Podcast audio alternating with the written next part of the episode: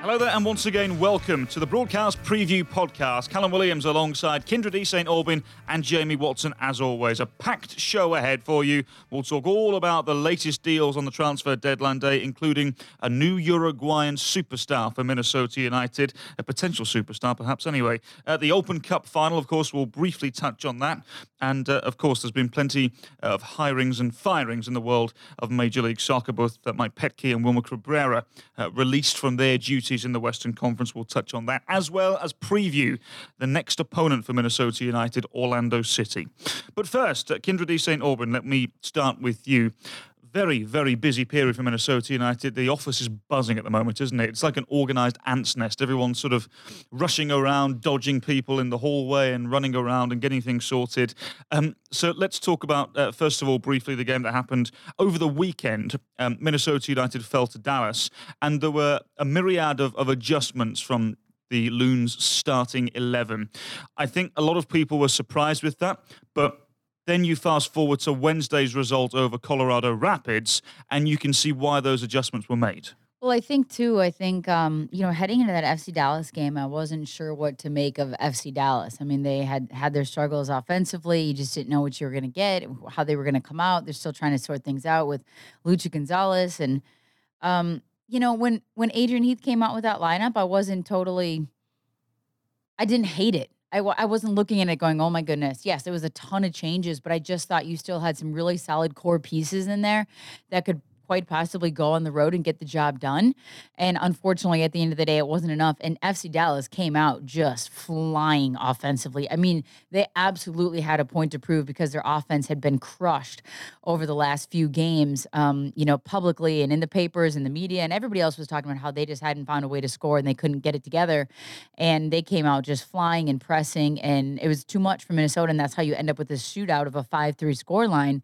And, um, you know, that that's and ultimately, I think it's okay to go on the road to lose to Dallas. Of course, you never want to give up points, but it's 103 degrees and you switch to your lineup that much. And you know you've got to win your games at home and it's a tight schedule. You have an insane amount of games in a short period of time. So, in the end, I, I would think that.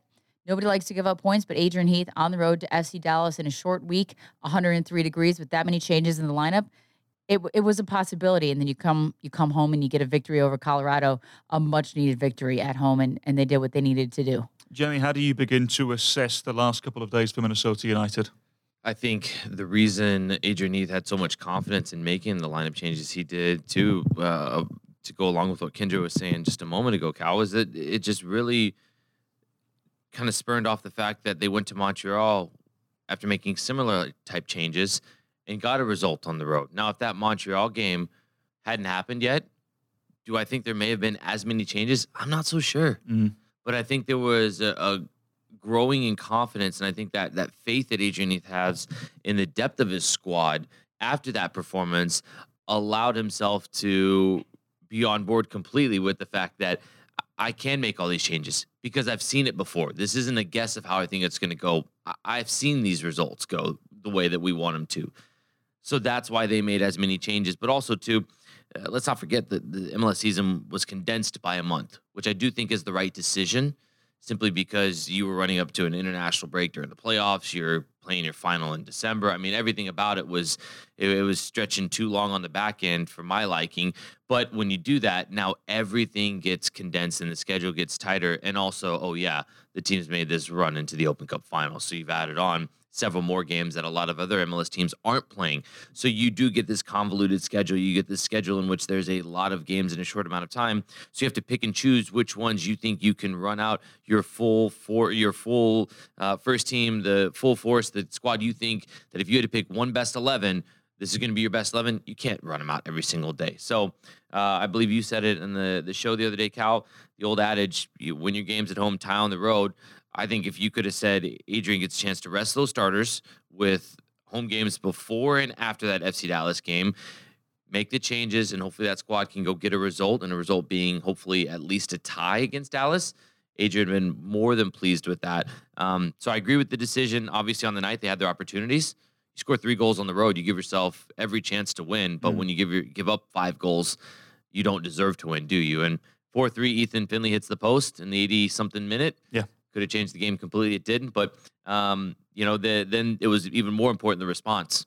You know, last night against the Colorado Rapids, and uh, it certainly wasn't pretty. It's not one that we'll look back on and go, let's watch that tape back just for nostalgia. But Mm. you were able to get three points, and at the end of the day, performances don't get remembered, results do, and we'll remember those big three points, especially down the road as the Western Conference gets more and more crowded. And you look at Seattle. I mean, we'll talk about this a little bit more in the standings, but they could have been second place had they've done their business against Real Salt Lake.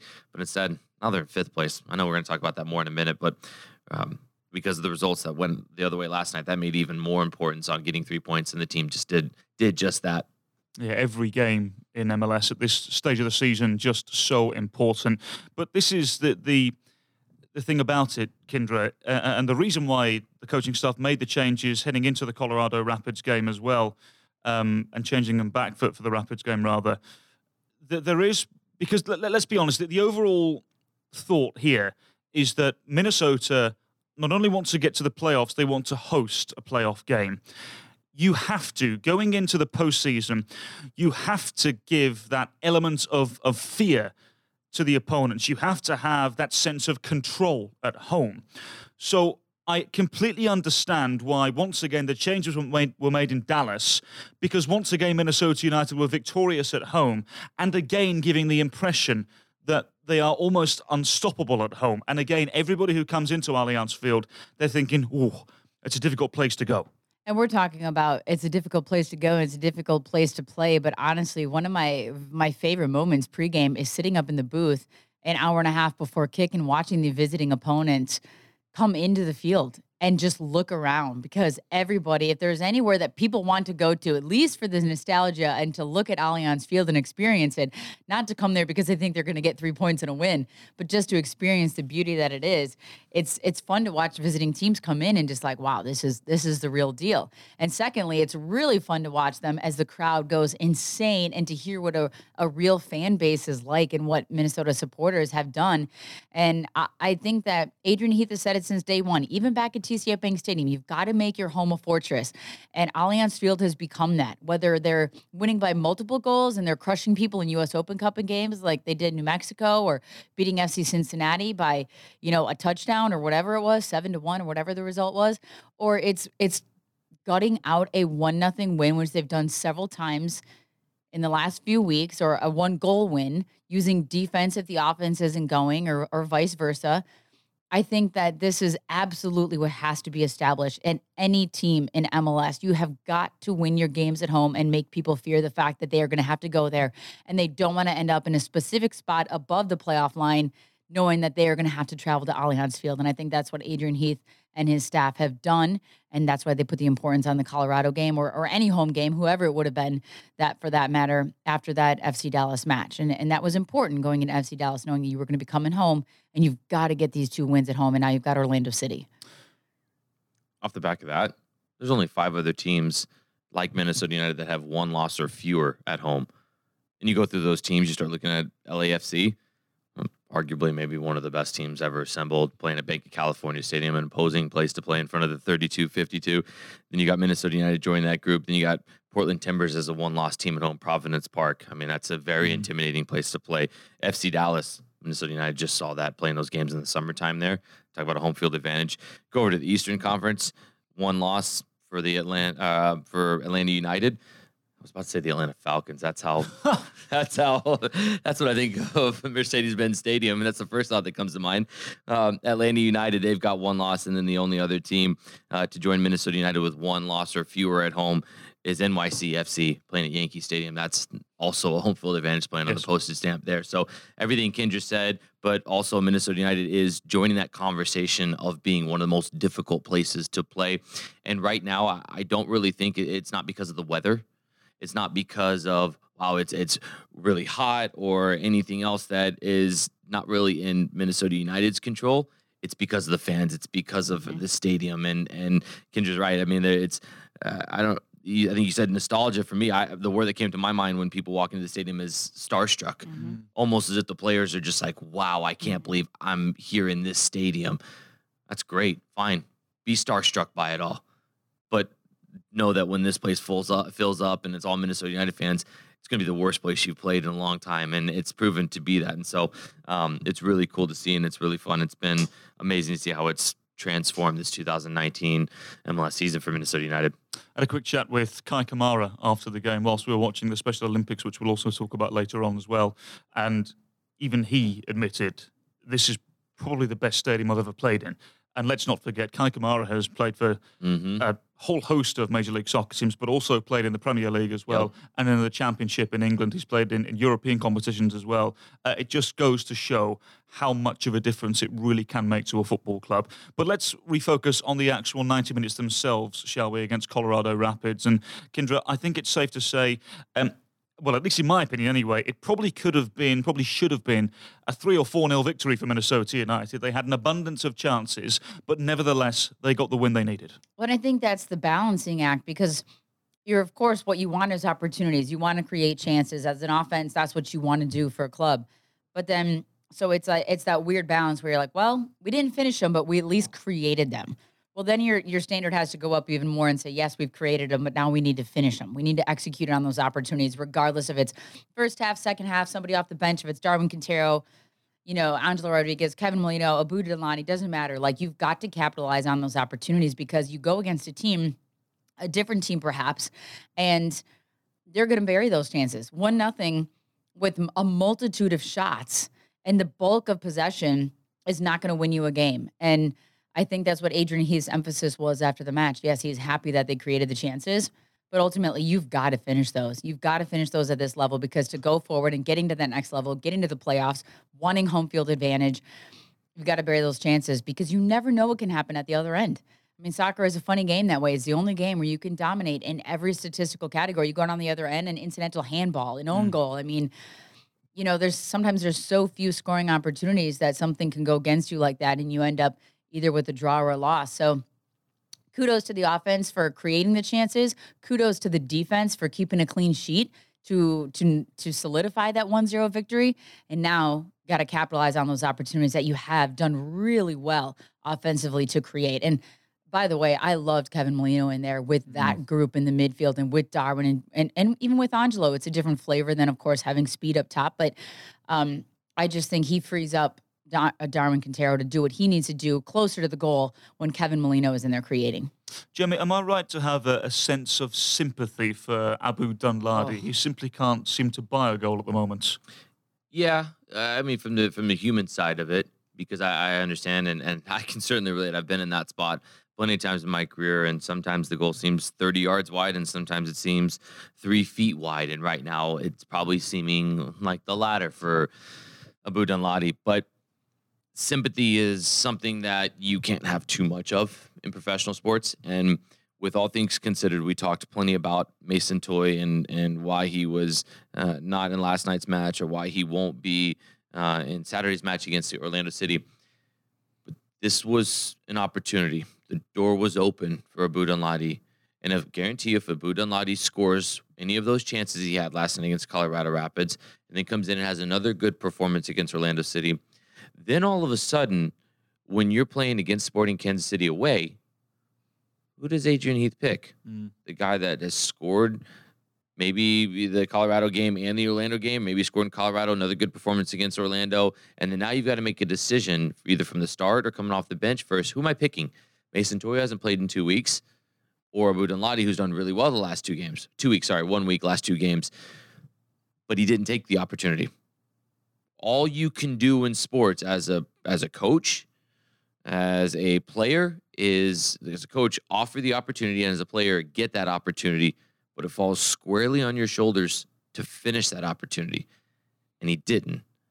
Now, if you'd have said, Abu, I'll give you $1 million, I'm going to cross it in, head the ball down from where you're at, that exact position, hit the top of the crossbar twice and go over where neither one of your teammates are waiting to tap it in, and Quintero or Finlay, uh, I don't think he could do it again. It's that much of a fluke play on that one particular cross. But having said that, three years in, and a guy that's been desperate for an opportunity with another emerging player in your position that is doing so well that there's the questions of the U23s and the national team and all that hoopla that's been surrounding Mason Toyer the last couple of weeks, apart from the neg- negative outcome on Saturday. You finally got the opportunity. and you didn't take it. He's got another opportunity on Saturday, hopefully, if Adrian Heath gives him that chance, if the game calls for it. But it's hard to have sympathy in professional sports to a certain degree. I empathize, but at some point, the sympathy won't get you anywhere and it won't get you points. And if you have too much sympathy, that can also be a bad thing. So he's got to take one of these opportunities he's been given this season because he hasn't taken any of them to date, apart from the one in New York when he scored a wonderful goal against the Red Bulls away. Mm. Okay, well, let's move on uh, from one young player to another for Minnesota United and a sparkling new one at that as well. Uh, Thomas Chacon, and we'll get the pronunciation right, shall we? Chacon. Imagine there's an A where the O is, and we'll be okay. Um, you make it seem so easy. that? well, his A where the O is is different when we say an A where the O is, so it still doesn't exactly translate with the British accent as opposed to an American accent. But we'll we're we're working on it. We're working on it. We're um, working on it. voice lessons after, immediately after the podcast with Professor Williams. There we go. We'll record it, shall we? Um, so uh, Thomas Chacon, um, I think uh, Adrian Heath um, and several of the members of the coaching staff identified him as not perhaps the best young attacking player in South America, but the second best, mm-hmm. because I think it's safe to say Brian um, Rodriguez, who went to LAFC, would would very much fit um, that particular title, and that's why he cost eleven and a half million dollars. But nevertheless, uh, Thomas Chacon is is somebody the coaching staff have been aware of for about a year. They've watched him for about six months, and. Explain to me now, Kyndra, how we should view this because he's come in as a young designated player. It, it's a sign of ambition from the club, no doubt about it. But realistically, with him being 18, he'll turn 19 next month, to my knowledge what are the realistic expectations over the next year or so?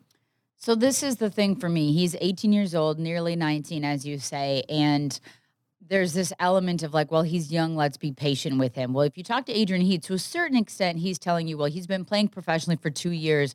Um, you know, in Uruguay, they do it completely differently. Uh, you know, as a lot of yes. countries do, yes, other places. Yes. I mean, 18 years is no big deal. The only the only thing to me that is going to be a little bit different in in talking about him. It's not his on the field abilities at 18. It's just the transitioning of moving to the United States, moving to Minnesota. It's a new culture, it's a new league, it's a new feel. He's been playing professionally in his home country. He's been playing for the U20 national team.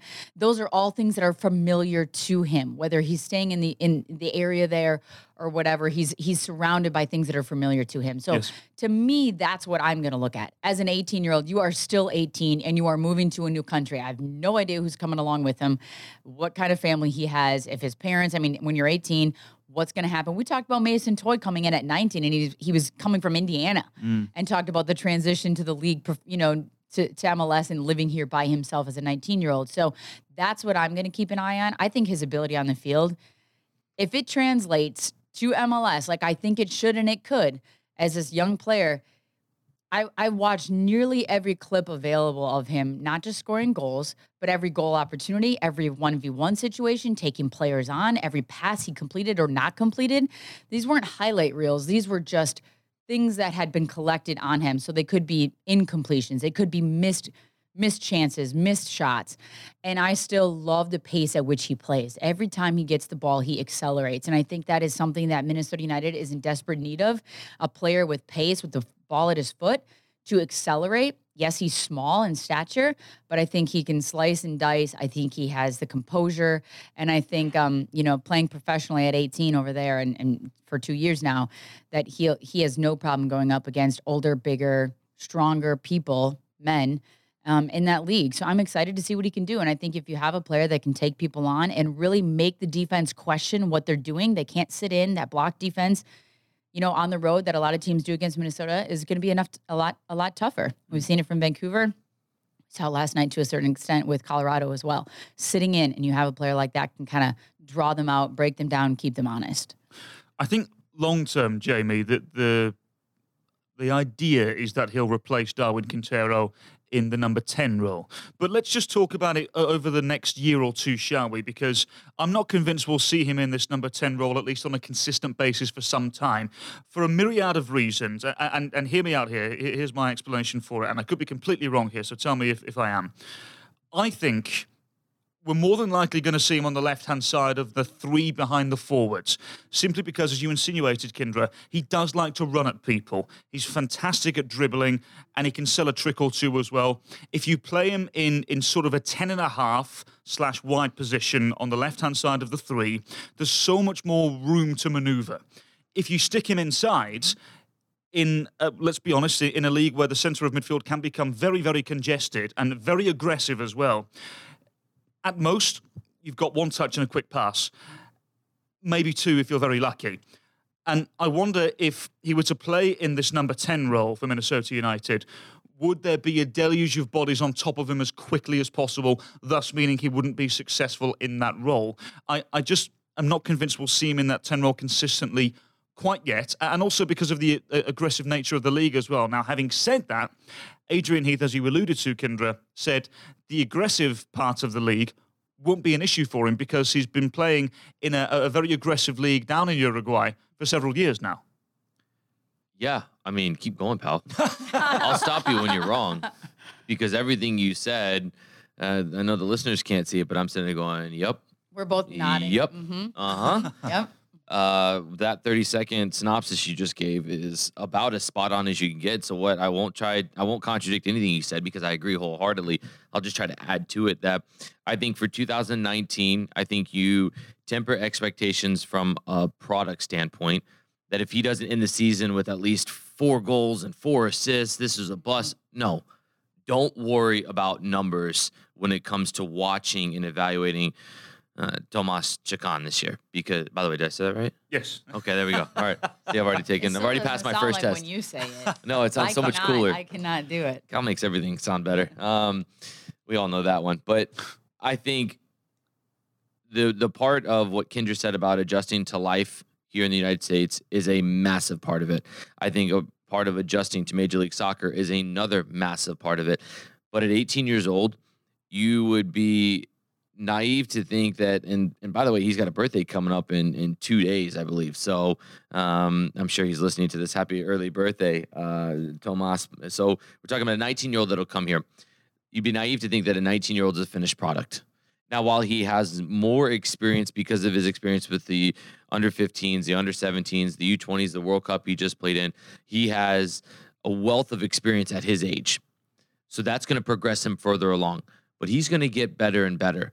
But getting better and better means there are going to be taking some lumps along the way and adjusting to the style of play here. Because in Uruguay, yes, it is physical, and the referees um, aren't so quick sometimes with tackles and whistles. So he's he's going to be okay riding a tackle, getting tackled, maybe even potentially you know putting in a tackle or two. But the pace of which the game plays, there's more ebbs and flows in Uruguay. There's moments when the game's at a walking pace because teams don't just fly around 100 miles an hour. Anybody that's been to a game in Major League Soccer knows that's not how it's played here. Right, wrong, or indifferent. So the speed of play is different. I won't say it's better. I won't say it's worse. It's just a different speed that the game is played at. So can he slow the players down around him that he's that are defending him throughout the course of the game to accentuate that change of pace that he has? To really then use his burst of speed and his acceleration to get by a player? Can he be smart enough to adapt and give what the game tells him here? These are all things that are going to take time and just experience of being in these moments of happening. You're not talking about a player at 24 years old that's coming over that you're saying you should be right at the beginning of your prime, maybe even already in your prime, and we should expect your prime for four or five more years. This is a player that is working towards that, and that still means there's going to be lumps along the way. So, temper the expectations for 2019. But then in 2020, yeah, this should be a player that is looking to compete for starting time. But again, as of now, if this same lineup carries over into next year, you still have Darwin Quintero and Kevin Molino, who I think are better options at the 10 right now than Tomas is. Mm. And that's my opinion on it because I think those players give you the best opportunity to win now. And this is very much a win now league, a Right. win now team. Adrian Heath, he he had a, the first couple of years building into this team that he has now. Last thing he wants to do is go right. Okay, I want to hand over the the the reins to number ten that I'm not sure has adjusted fully yet to it. You know, so it's going to take some time. He's got two very good players in the position currently to learn from, to grow from. Hopefully, the Uruguay Colombian connection is strong and he can learn from Darwin, adjust here, connect in with Kevin, see how it works within the system, and then find his minutes, like you said, out wide in those positions where he's get he has a little bit more of a chance to succeed and excel earlier. And I think that that those excelling moments will happen probably more next year and the year after that than what you'll see this year. Now, having said that, I hope I'm completely wrong and he scores four and full, and I get four games and four four goals, four assists in a couple of games, and I get to eat these words on a podcast at a later date this year. But that's kind of what I anticipate with Tomas Chacon. But I will I will say this. Sorry, one last thing, Cal. What ambition by the club though? Oh, To get him at this point in a year's time, transfer value is double, if not you know double and a half for Mm. for my money. What what I see his progression going and what the market value would be for him. So to be a player, hopefully we get to see for a long time, and then could be a very good bit of business on the back end. Sorry about that. Go on, Cal. No, no. I, well, I was just going to say, um, you've reminded me. Thank you. I've got to give myself a slap on the wrist um, because it is it's, it's Uruguay, not not Uruguay. I appreciate that. uh, Oh, whoa! So Mark it down. uh, Hold on. Here we go.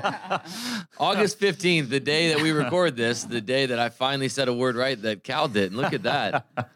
there we go. Um, right. Um, I, I think it's safe to say Major League Soccer is now becoming um, a familiar destination for South American players. Uh, Thomas Chacon wasn't the only South American to join Major League Soccer um, over the course of the deadline day. Let's talk about perhaps the biggest signing on deadline day, at least from a name point of view and, and, and a stature, shall we? Cristian Pavon has come in from Boca Juniors.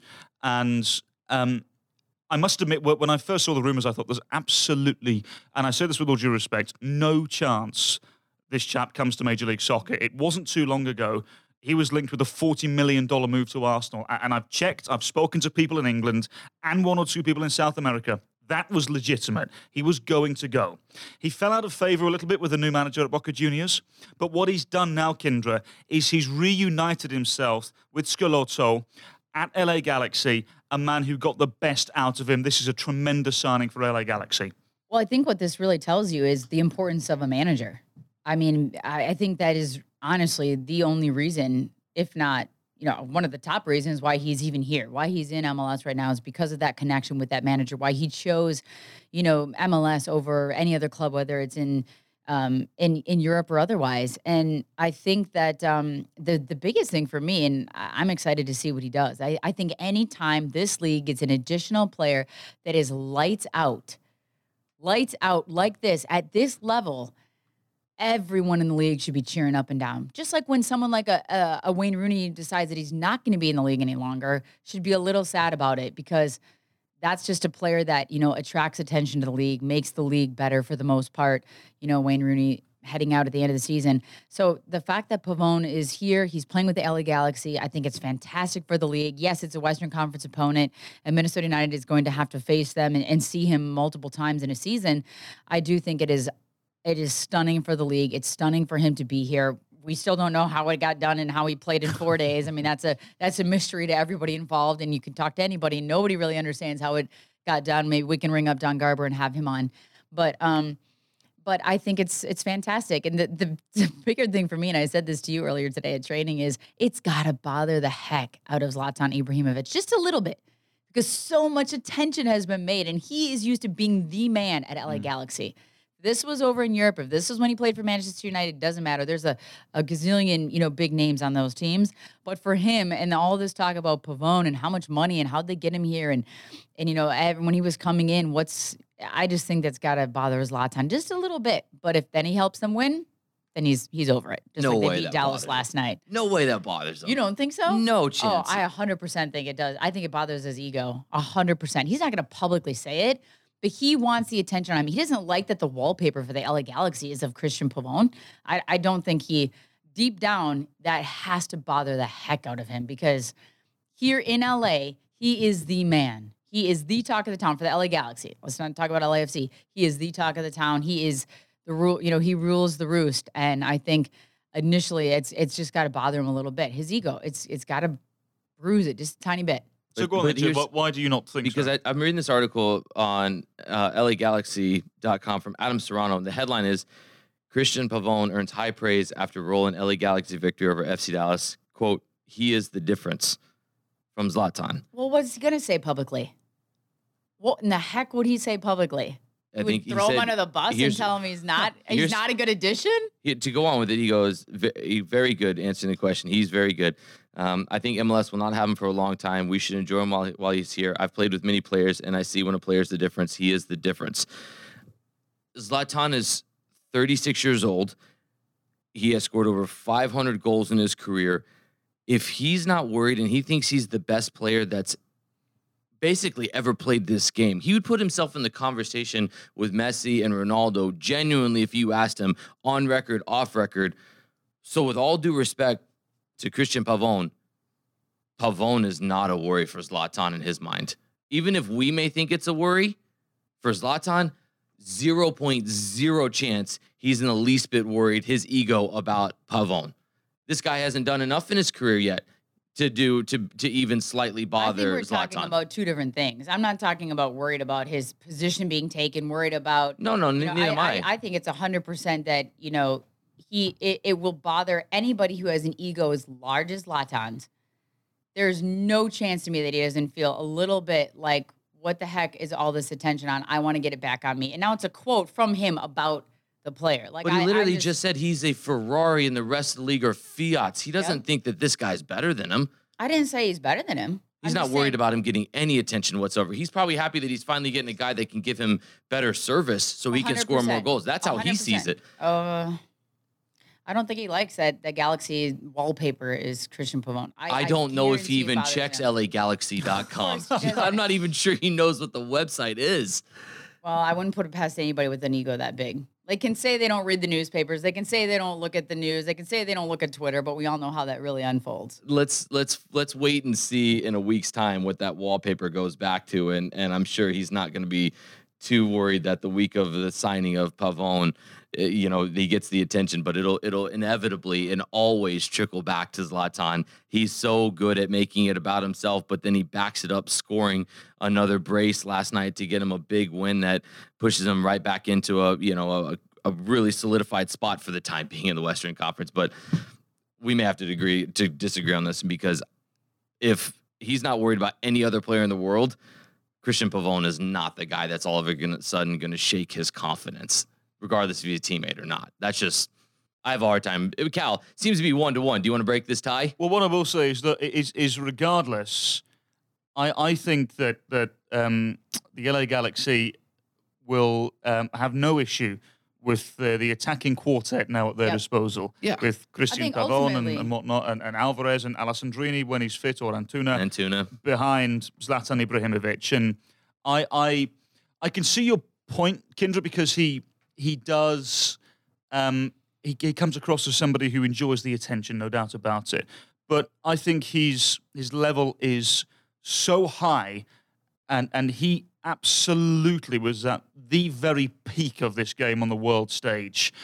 I'm not sure somebody like Cristian Pavón, who, who hasn't hasn't done as much as perhaps he would have wanted to yet, really moves the needle as much as people might think it. Having said that, if another superstar comes into LA Galaxy, maybe that's different. Maybe if somebody comes in um, with uh, a profile that is um, been as, as large as Zlatan, or at least on a similar scale to Zlatan over the course of the last couple of years, maybe he'd uh, then have an issue with it. Maybe. Who knows? We're talking about, about about the same age range. Like if I'm doing quick math here, Zlatan is 37.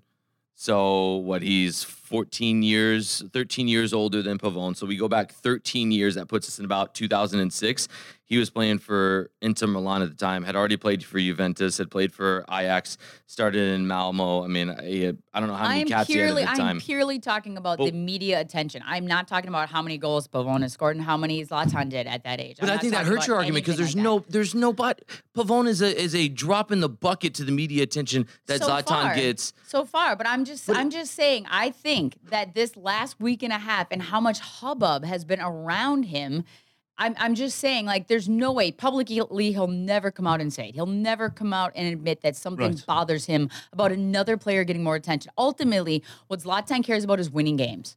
And if he's going to make them better and they are going to win games, then 100% he will be all for the addition. He doesn't care that he's there, like he's to take his spot or he's to take goals away No, from that's not what I'm saying. But you're talking about like media attention. A hundred percent. You cannot tell me that in the back of his mind, in the slightest little bit, that there isn't some little inkling of an, an irk that bothers him that Pavón has gotten that much of attention. No, That's- come on. I mean, come I- on. I don't this know. guy's not worried about on the world I don't stage. He thinks I- people watch MLS in around the world because of him. That's and, fine, and to an and- extent, he probably might be right. right. And he- probably not too might far from the truth. But nobody, right. but Yep. but realistically, I don't know if the entirety of the United States and soccer fans, I'm not talking about soccer enthusiasts, but soccer fans, probably even know who Cristian Pavón is.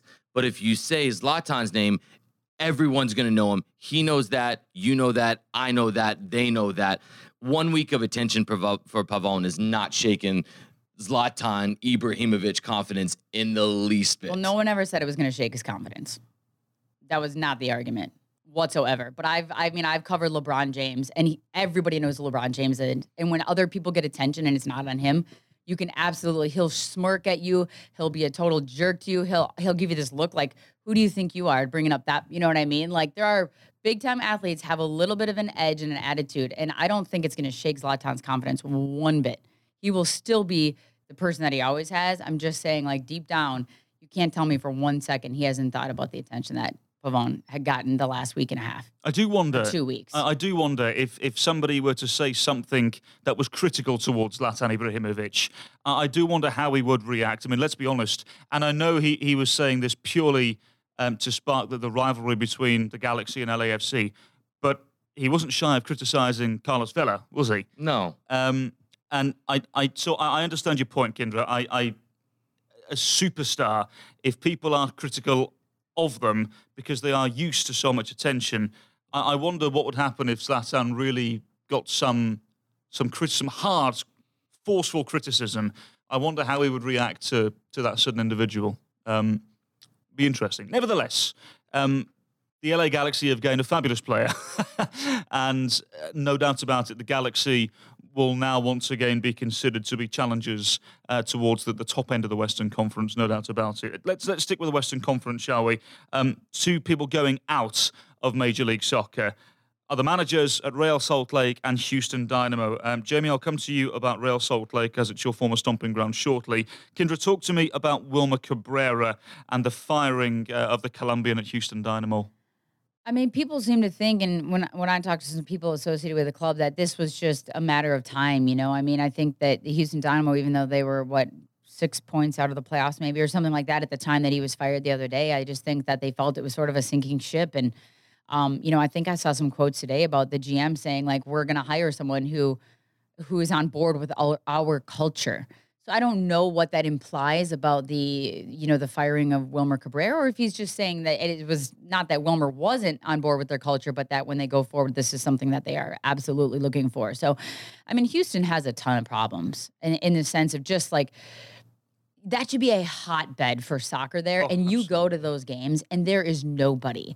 And you talk to people that are, you know, in the media around the Houston Dynamo, in a place with that kind of soccer-rich history, and and and you know, it's it's like trying to pull teeth to get people to come to the games and even know they exist. And they also have the Houston Dash and the women's team. And at a time when Carli Lloyd was there, she's not there anymore, but no one came to games. So there's just a lot of things going on there. And, and you hope they write the ship because it's good for MLS if they're doing well and people are coming to games. Yes. But ultimately, I don't think anybody was. Anybody, at least within Houston, was shocked that Wilmer Cabrera. I don't know if I was maybe a little shocked at the timing of it. Um, why now all of a sudden you know why maybe maybe they still feel like they have a, a chance to make the playoffs with the change. Um, but we'll see. We'll see what happens. And um, i mean jamie probably knows a couple players that he talks to within it. Of, of course we know chris ramirez just went there. But i mean you know what he he didn't do anything but score in his his opening game. And then the next day they like fire their their head coach. So Mm. we'll see what happens. But um you know i think uh we'll see i don't think it's going to fix the whole problem there in houston No. just getting a new head coach getting a new manager I think it probably you, you've hit the nail on the head in my opinion there in terms of they probably felt as though this season they they perhaps had a better chance of reaching the postseason if they made a change. I, I do find it strange though because he's not been there too long, Right. And I, I often, I, I, unless it's going completely horrible, I often question teams firing their manager when they are a year and a half and two years, sometimes even three years in, because you have to give a manager time. And and I just I, I was quite surprised that the Dynamo pulled the trigger when they did. The key thing for them now is who do they appoint, and is it going to be any better than what they already had? Um, Jamie, I, I know you're eager to talk about Real Salt Lake. Mike Petke um, being let go after several different incidences, we're, we're led to believe. Uh, and an old friend of yours, uh, Freddy Juarez, who, of course, um, had a short time playing here for the Minnesota Thunder, is taking over on an interim basis. Would it surprise you at all if this is an audition for him? No, not at all, because there's only been four coaches uh, in Real Salt Lake's history, um, and they are a club that doesn't uh, try to go out and attract a big name coach, and that doesn't play in the market there. That's not what they're about. That's not what their identity is about. And uh, one of the four was the inaugural coach, uh, John Ellinger. Mm. So the guy that that drafted myself and was there for the first couple years before Jason Kreis took over, and um, it, it's kind of a a, a weird. Uh, mentality they have as opposed to some other clubs. Some other clubs churn coaches in and out, and it's let's get a big name guy. Let's let's let's uh, go for the name recognition factor. Uh, Salt Lake doesn't necessarily play to that. They have a pipeline with the homegrown players, so they very much value coaches that know the system. Freddy Juarez worked in the academy, worked his way up.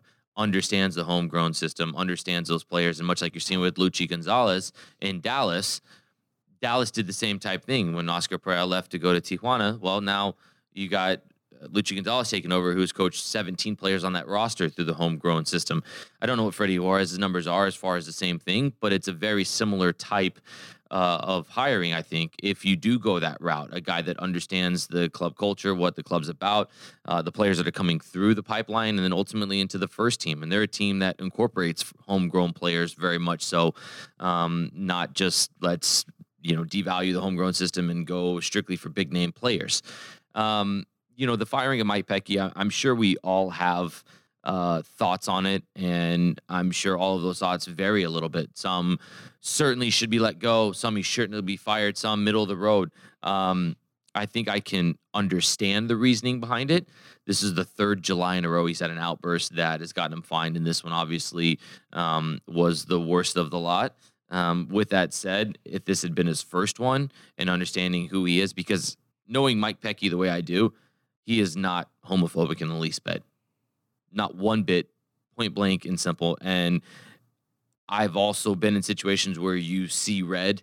I'm sure we all have in life with anything, right. but on the soccer field in particular, you're saying something that, in his mind, he was probably saying something that was very hurtful the connotation of the word, I don't think he meant it in the context that is the most hurtful way that the word can be interpreted. And this is just my speculation on it. Um, I know he probably wanted to be wanted to get his point across that he was so upset with how the officiating was and the fact he hung around and did it the way that he did. That obviously played into the decision of it being so bad because there should have been a cooling off period where he should have been able to cool off and like this isn't worth it. Um, but we're in a day and age that um, if you're saying words like that that are so polarizing and hurtful and harmful to a large community and portion of our society regardless if you meant that way and it's it can be taken that way and it was taken that way by a large portion of our beloved community and society it's it's something that Dell Loy Hansen and Real Salt Lake had to look at and say this isn't a part of who we are and this is not in our values. So for us this is a decision we're making. Um, you know it's something that mike petke put himself in that situation. Um, whether 100% purposefully or not is not really the issue. He did and that's the consequences of it. Um, i just hope that this doesn't this label of the fact he used this word repeatedly a lot right. and in a in a mean context towards the referee trying to be hurtful not in a homophobic way, but in a a hurtful way of the other terms it has. By the way, it's not much better, anyways, but it's not as bad as that context. Um, I hope he doesn't get labeled as homophobic and somebody that uses homophobic, um, hateful speech towards others because I personally don't believe he is that human being, and I don't want to see him cost him a job for the rest of his life in this field you know, right, and in right. this in this world. So, um, but that's to be seen because anybody that is going to have to hire him is going to take on, you know, this incident that will stick with him. So, um, I just hope this isn't a scarlet letter for Mike Petke because I know Mike Petke and that's not him. So, but nevertheless, big opportunity for Freddy Juarez. Um, if he can see RSL through into a playoff spot and give a good direction for the club um, to Craig Waibel, the GM, and to Dell Loy Hansen, the ownership group, I think he has a maybe even a better opportunity than anybody else. He has to certainly be the front runner. Well, they're up to fourth in the Western Conference, which continues to get even more wild as the season goes on.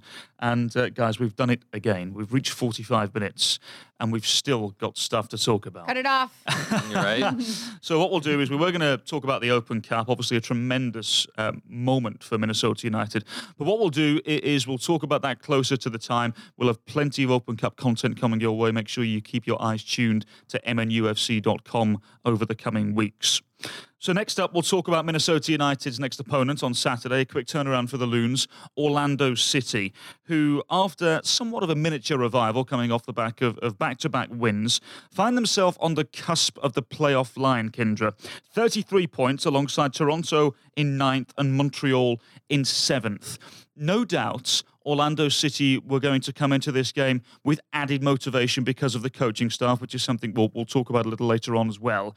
Um, but even more motivation now, knowing that there is a realistic chance for them to get themselves into the postseason for the first time in MLS. Well, and I think honestly, the the motivation is going to be real on both sides. And I, I know we talked to Adrian Heath about it today, and he answered some questions. And you know, the question was, is there more motivation for this game because it's your former employer? And he said, you know, not really. And and of course, we can always we can take what the coach says and what Kevin Molino says for their word, but at the same time, we also know deep down, I think that there's also a lingering a, a lingering thought there. I think it was a little bit different last year when we went to Orlando City Sure. because there is an element there, and he and he noted that himself. You head to Orlando City in a building where you helped create, and in a soccer culture that you helped create. It was six years of hard work of being out in the community, every second that you possibly could. You know, and he said that you know every radio show, every magazine, every anything that you were a part of to try to continue to grow the culture there of soccer in Orlando. And so I think there was a different element there going back there than maybe at home. And now the element is okay, you're going to come into my turf you try to beat us here at Allianz Field in front of our home crowd. Look what we have built here, and good luck. And as far as Orlando City, just as a team, yeah, they they're coming off a nice win over a Sporting Kansas City side that has absolutely crumbled. Um, and you and you probably know that better than anybody, knowing some people in KC and, and Peter Vermes of what the status is of that club. But nonetheless, a win is a win is a win. And now they head to Minnesota on a short week. And um, you know, I still think ultimately if they want to make it to the playoffs, get above that line, and have any sort of run at it, they need some of their players to start stepping up. I mean, they got Nani, which was massive, and I think that was I think that's been a good addition for them. But we were just talking about this. Dom Dwyer just seems to have fizzled a little bit, and I know he's been dealing with some injuries the last couple of years and whatever. But players like that, um, I think, need to start scoring goals and putting really a stamp on the game and making their mark on a game for Orlando to continue to to try to thrive, get above the line, and, and move up that Eastern Conference. Orlando City, Jamie, have never beaten Minnesota United. No, they haven't. which of course will make Adrian Heath smile. I, I think the smile will lessen as the years go on because I think it becomes less synonymous, really, doesn't it, and, and less meaningful because he's of, of the years and time he's had with Minnesota United now. But I, get the feeling, again, as I said to Kyndra, that there will be added motivation for Orlando coming in because of that, and also to get one over their old coach, James O'Connor, as well, is the manager now at Orlando City, a player you played with, a player that Adrian Heath coached uh, and has known um, since he was 16, I believe, when he first came over to Stoke City in England from Ireland. Um, no doubt there's there's plenty of incentives here for both sides. No, there is, and and it'll probably be more so for the coaches and for the supporters than the actual players that are still on Orlando City as of right now. Going through the roster, uh, only two players that were actually in that that mix with Adrian Heath in Orlando City, and those players Cristian Higuita and then Dom Dwyer. So, um, and Dom Dwyer, you know, was obviously it was, it was the USL era, and then he ended up coming back, whatever. So, for the player standpoint, there won't be the same necessarily motivation, and and for Minnesota United, it's only Kevin Molino.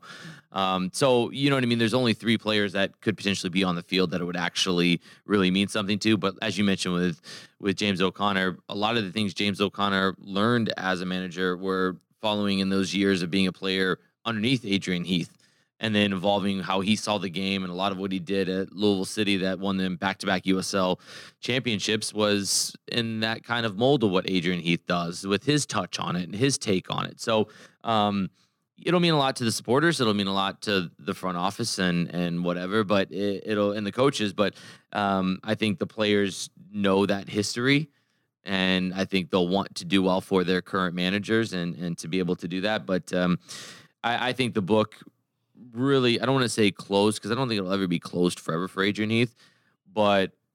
We got to uh, uh, sort of the end of it a little bit last year when Minnesota United went to Orlando City and Cal, one of your best ever goal calls. Uh, the Prince of Minnesota um, scores amongst the purple rain in Orlando when Ethan hmm. Finlay scored in the rain in Orlando. It was a incredible goal call, incredible game, and um, that was a big moment for him. Getting the win in 2017 at TCF was big. That was the first time playing against them. The win in Orlando in 2018 at Orlando City, um, that was a big moment for him. So now I think it's just going to be more iterations of it, and there'll always be that that storyline to it. Now, had Orlando City won, and we're talking about in the Open Cup semifinals against Atlanta, and we've been talking about both clubs' first Major League Soccer trophy or trophy since both of them had been in there, then it would have been knocked down, dragged. This is the Rocky Five, uh, you know, of of uh, matches. But um, this one, I think, will just be more important because both teams are, are really trying to cement themselves. Orlando City trying to jump above the playoff line, and for Minnesota United, they're trying to keep pace at the top of the West. That you know, it's as crazy as it sounds if FC Dallas won two games, they would be above Minnesota United. Minnesota lost lost the next two games, and vice versa. You could find yourself quickly going down the Western Conference if you don't take these points. So points at home or or at a premium right now, and it doesn't matter who it's against. I think it'll just be a little cherry on top that it would be Orlando City for Adrian Heath. It's crazy right now. Minnesota on 41 in second place. Dallas in eighth on 36. Every single solitary game is so important from now until the end of the regular season. Um, so before we wrap things up here, then, Kyndra, from a, a Minnesota United point of view, what should we expect on Saturday? Well, I think it's going to really depend on the health of the players. I think that again, this short week, I know a lot of players were rested in Dallas, but it was you know another very physical game against Colorado Rapids, and you're at home, which is absolutely a bonus. But um, if I'm Adrian Heath, I don't I don't change a thing unless unless necessary. I would not change a thing. I wouldn't touch it.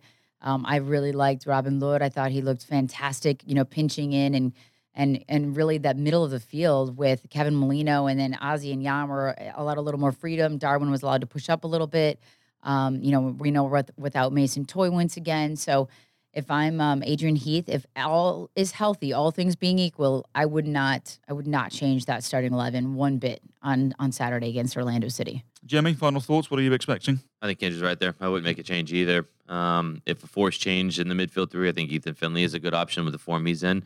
Um, but I'm with Kyndra. I wouldn't change anything. Um, I think that gives you your best chance to win in an important game. So, same 11 for me. You, Cal? Uh, yeah, don't uh, have any disagreements there. Um, you know, as Kyndra insinuated, if there is a little injury issue somewhere, then then obviously the change will be made. But um, we know Adrian Heath as well, and unless he absolutely has to, he won't change his side. And why would he? They are on a roll right now. And you can watch them continuing this fabulous roll in Major League Soccer. 6.30 p.m. Central on Fox Sports North Plus. Remember, those of you who can't get to a TV, the game also on the radio on SKOR North as well. My thanks, as always, to Kyndra de St. Aubin and to Jamie Watson and to you for joining us here once again. You've been listening to a Minnesota United production.